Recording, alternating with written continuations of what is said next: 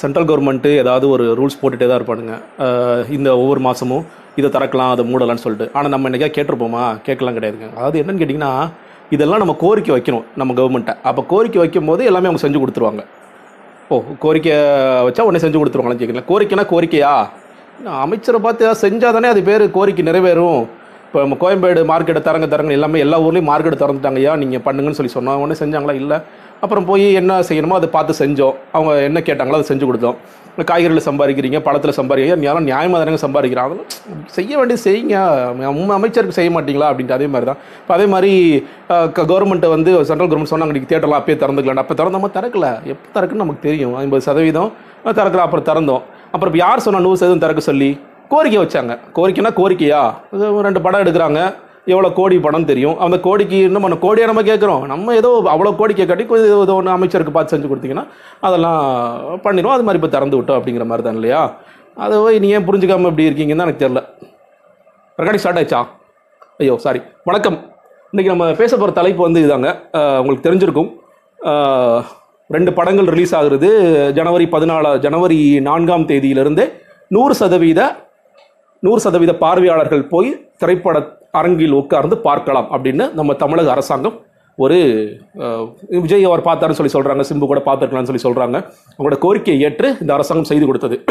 உண்மையிலேயே வந்து திரைத்துறையினர்லாம் ரொம்ப மகிழ்ச்சியில் இருக்கிறாங்க. ஏன்னா உண்மையிலே ரொம்ப கஷ்ட கஷ்டத்தில் இருக்காங்க. எல்லாத்துறையும் கஷ்டத்தில் இருந்தாங்க அப்படின்னாலும் திரைத்துறை வித்தியாசமான துறை. ஏன்னா பெருசாக வேலை நடக்கல அப்படின்னா அவங்கெல்லாம் பெரிய தொய்வில் இருந்தாங்க. எட்டு மாதமாக இன்னும் சொல்லப்போனால் ரொம்ப கீழ்நிலை ஊழியர்கள் எல்லாம் எவ்வளோ கஷ்டப்படாங்க பெரிய பெரிய ஹீரோஸ்லாம் ஒன்றும் பிரச்சனை இருக்காது. ப்ரொடியூசர்ஸ் பெரிய சிக்கலில் மாட்டிகிட்டு இருப்பாங்க பணக்காரர்களுக்கு வேறு மாதிரி ஒரு சிக்கல்னா ஏழை ஏழையாக இருக்கிறவங்களுக்கு வேறு மாதிரியான சிக்கல். நிறைய தொடர்ச்சி சிக்கல் நடந்துகிட்டே இருக்கு. அப்போ இந்த ஒரு படம் பெரிய படம் குறிப்பாக விஜய் அவர்கள் நடித்த மாஸ்டர் படமும் சிம்பு அவர்கள் நடித்த ஈஸ்வரன் படமும் ரிலீஸ் ஆனிச்சுன்னா ஒரு பெரிய இதாக இருக்கும். என்ன சொல்கிறது ஒரு பெரிய உத்வேகம் கொடுக்கும். அதுக்கு அடுத்தடுத்து படங்கள் வருவாங்க. ஏன்னா அன்றைக்கி ஐம்பது சதவீதம் திறந்துட்டா கூட பழைய படங்கள் சில ரிலீஸ் ஆகுது. ரொம்ப சில குறிப்பிட்டப்பட்ட நட் மாதிரி இங்கிலீஷ் படங்கள்லாம் கூட ரிலீஸ் ஆனிச்சு. பார்வையாளர் ரொம்ப கம்மியாக இருக்காங்க இன்னும் சொல்லப்போனால் பல இடங்களில் இந்த சிங்கிள் தேட்டர்ஸ் இருக்கலாம் ஷோஸே கேன்சல் பண்ணிட்டாங்க. பெருசாக பார்வையாளர்கள் வர்றதில்லை அப்படிங்கிற ஒரு இருக்குது அப்போ இந்த நூறு சதவீதம் கொடுக்கலாம் அப்படின்னு சொல்லிட்டு நம்ம கொடுத்த உடனே டாக்டர்ஸ் மத்தியில் குறிப்பாக மருத்துவர்கள் சில பேர் நாங்கள் ரொம்ப டயர்டாக இருக்கோங்க. முடியலை எங்களால். கிட்டத்தட்ட ஒரு வருஷம் ஆக போகுது இல்லையா? ஒரு வருஷம் பக்கத்தில் நாங்கள் வந்து வீட்டுக்கு கூட போகாமல் நாங்கள் முன்கள பணியாளர்கள் எவ்வளோ கஷ்டப்பட்டு இருப்பாங்க அப்படிங்கிறது உங்களுக்கு தெரியும். தெரிஞ்சும் நீங்கள் மறுபடியும் நூறு சதவீதம் கொடுக்குறீங்களே இது உங்களுக்கு அநியாயமாக தெரியலையா அப்படின்னு ஐசிஎம்ஆர் இருக்க பிரதீப் கூட இது ரொம்ப தப்புங்க அப்படின்னு சொல்லி சொல்லிட்டாங்க இன்றைக்கி நம்ம சுகாதாரத்துறை கூட அதுக்கு எதிர்ப்பு தெரிவிச்சிருக்காங்க அப்படிங்கிறதுலாம் நம்ம செய்திகள் வந்துகிட்டு இருக்கு.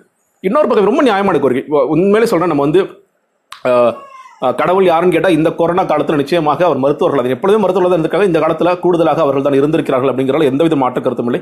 அவர்கள் மட்டுமல்ல முன்கள பணியாளர்களாக செயல்பட எல்லோருமே வந்து மதிப்பிற்குரியவர்கள் போற்றுதற்குரியவர்கள் மாற்று கருத்தை இல்லை.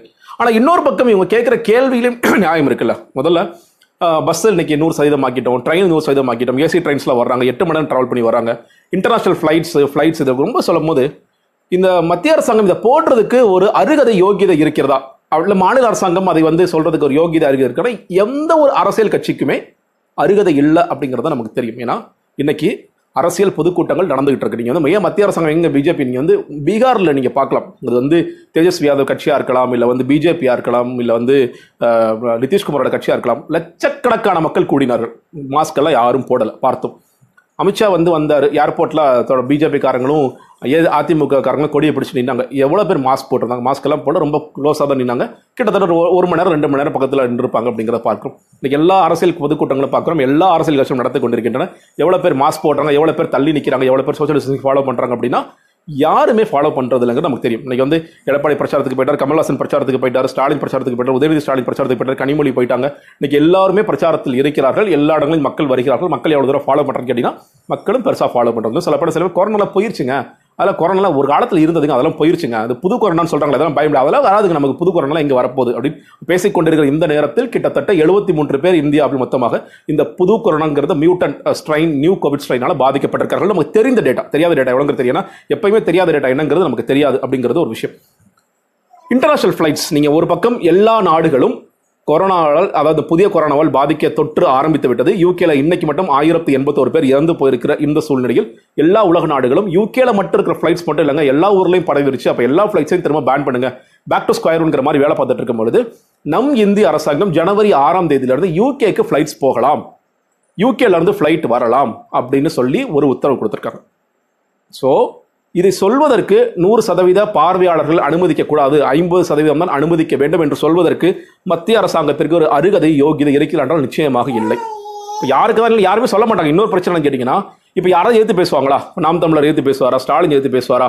இல்லை வந்து அதிமுக கட்சியாக எதிர்த்து பேசுவார்? யாரும் பேசுவாங்க ஏன்னா விஜயரோட ரசிகர்களோட ஓட்டு தேவை சிம்பு ரசிகர்களோட ஓட்டு தேவை. அப்போ அது ஒரு முக்கியமான விஷயம் இருக்குது இன்னொரு பக்கம் இது விஜய் படங்களால் எதிர்க்கப்படுகிறதா அப்படிங்கிறதுலையும் ஒரு அரசியல் இருக்கு அப்படிங்கிற பார்க்குறேன் இது சொல்கிற போது மிக முக்கியமாக நான் சொல்வது மருத்துவர்களுடைய நியாயமான கோரிக்கை தான். அவங்க வந்து ஆமாங்க எல்லாம் நடந்துகிட்டு தான் இருக்கு. நாங்கள் பார்த்துட்டு தான் இருக்கோம். ஆனால் கடைசியாக ஒரு உயிர் பிரியும் பொழுது நாங்கள் தான் கண் கூட பார்க்குறோம்.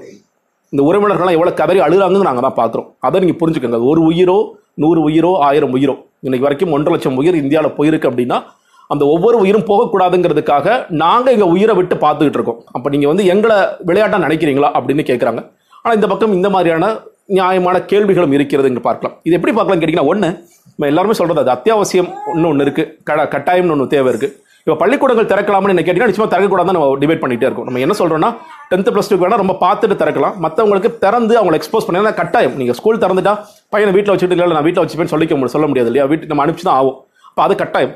இது அத்தியாவசியம். ஆனால் இங்கே என்ன ஒரு எல்லாருக்குமே ஒரு சிக்கல் எழுது இல்லை ஒரு கேள்வி எழுதுனா விஜய் ரசிகர்கள் நீங்கள் வந்து இன்னும் சொல்லப்போனால் நமக்கு இப்போ தெரிவித்துலாம் நமக்கு தெரியும் நைட்டில் இருந்தே ஷோஸ் போட ஆரம்பிச்சிட்டாங்க. இப்போ கோயம்பேடு ரோஹிணி தேட்டரில் நைட்டில் தான் டான்ஸ் ஆட ஆரம்பிச்சிருவாங்க. எல்லா ஊர்கள்லையும் இது நடந்துகிட்டு இருக்கு. அதுவும் விஜய் ரசிகர்கள் ரஜினி ரசிகர்கள் பெரிய பெரிய ஸ்டார்ஸோட படம் வரும்போது அஜித் ரசிகர்கள் வரும்போது தான் பெருசாக நடக்குதுங்கிறது தெரியும். அப்போ இதே மாதிரி ஒன்று நடக்காதா? இப்படின்னு சொல்ல போனால் கால் எக்ஸ்ட்ரா சோர்ஸ் போட்டு அடுத்து கேட்க மாட்டாங்களா? ஹண்ட்ரட் பர்சன்ட் ஆக்குபென்சினா அது வந்து ஹண்ட்ரட் பர்சன்டோட முடியுமா?